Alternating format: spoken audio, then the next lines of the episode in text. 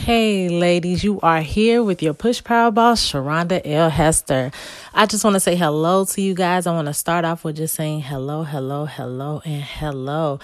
I'm so excited to be with you guys on today. Listen, let's talk about not being too busy for God.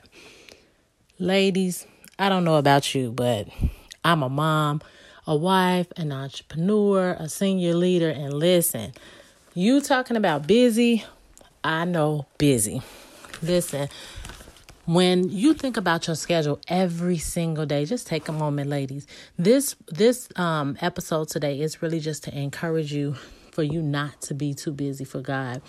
And when it seems as if your schedule is just so so busy, when you take that moment, when you take that time out your day to spend with God, to sit in his presence, to see what he has planned for you, to get direction, to get wisdom. I promise you, ladies, your day will turn out phenomenal. Everything that you needed to get done, you'll be able to get done and more. And guess what? You will not be tired after doing it. We we have no excuse. Listen to this. In Lamentations 3 22 and 23, it talks about that it is because of the Lord's mercy and loving kindness that we are not consumed, because his compassion fail not.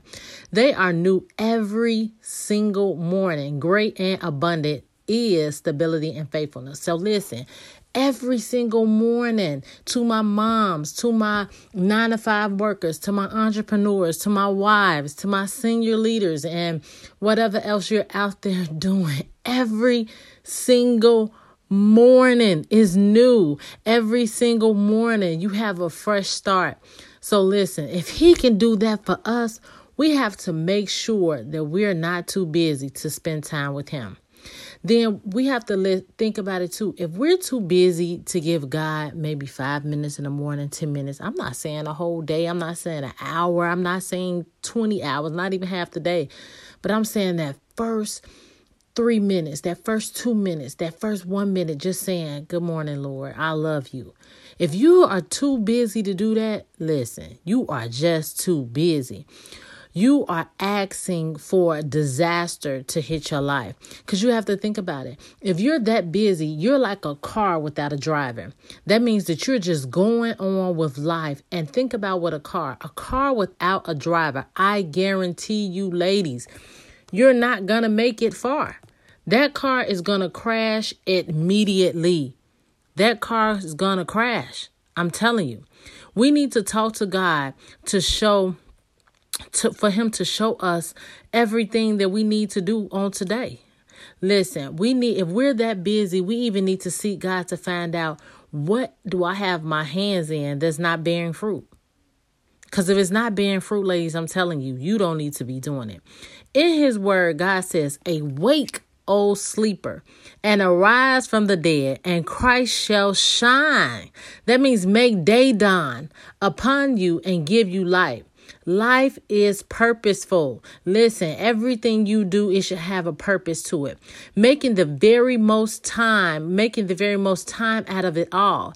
Listen, looking for opportunities, seeking for opportunities, all right? So when you're seeking for God's way, you're seeking for opportunities that's pleasing to God. You're seeking for a life that's pleasing to God. You are giving no room to the enemy because that means that if your mind is steadily going, seeking after God's way, seeking after God's will, you don't have room for the enemy to come in and throw some disillusion in your mind. All right. God's want us to be strong in the power of his might and to be ever filled with his Holy Spirit. So that means as you you know how on TikTok or I think it was Instagram, one of them ladies, they'd be like, Holy Spirit activate. Holy Spirit activate. Listen, every day Call on God. Call on your Holy Spirit so it can be activated in your life. Holy Spirit, guide me through this day on today.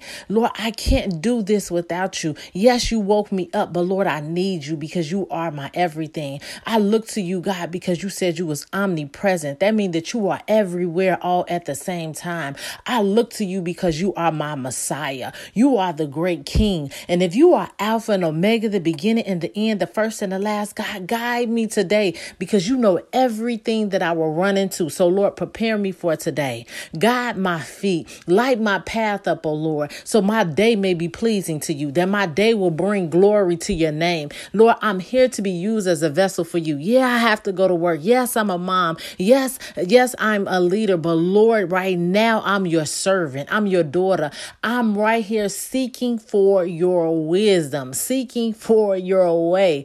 Listen, when you start going to God, talking like that, telling him you need him and you can't do this without him, he already know you can't. But for you to say it out of your mouth, think about it, ladies. Think about the one you're in your relationship with your husband.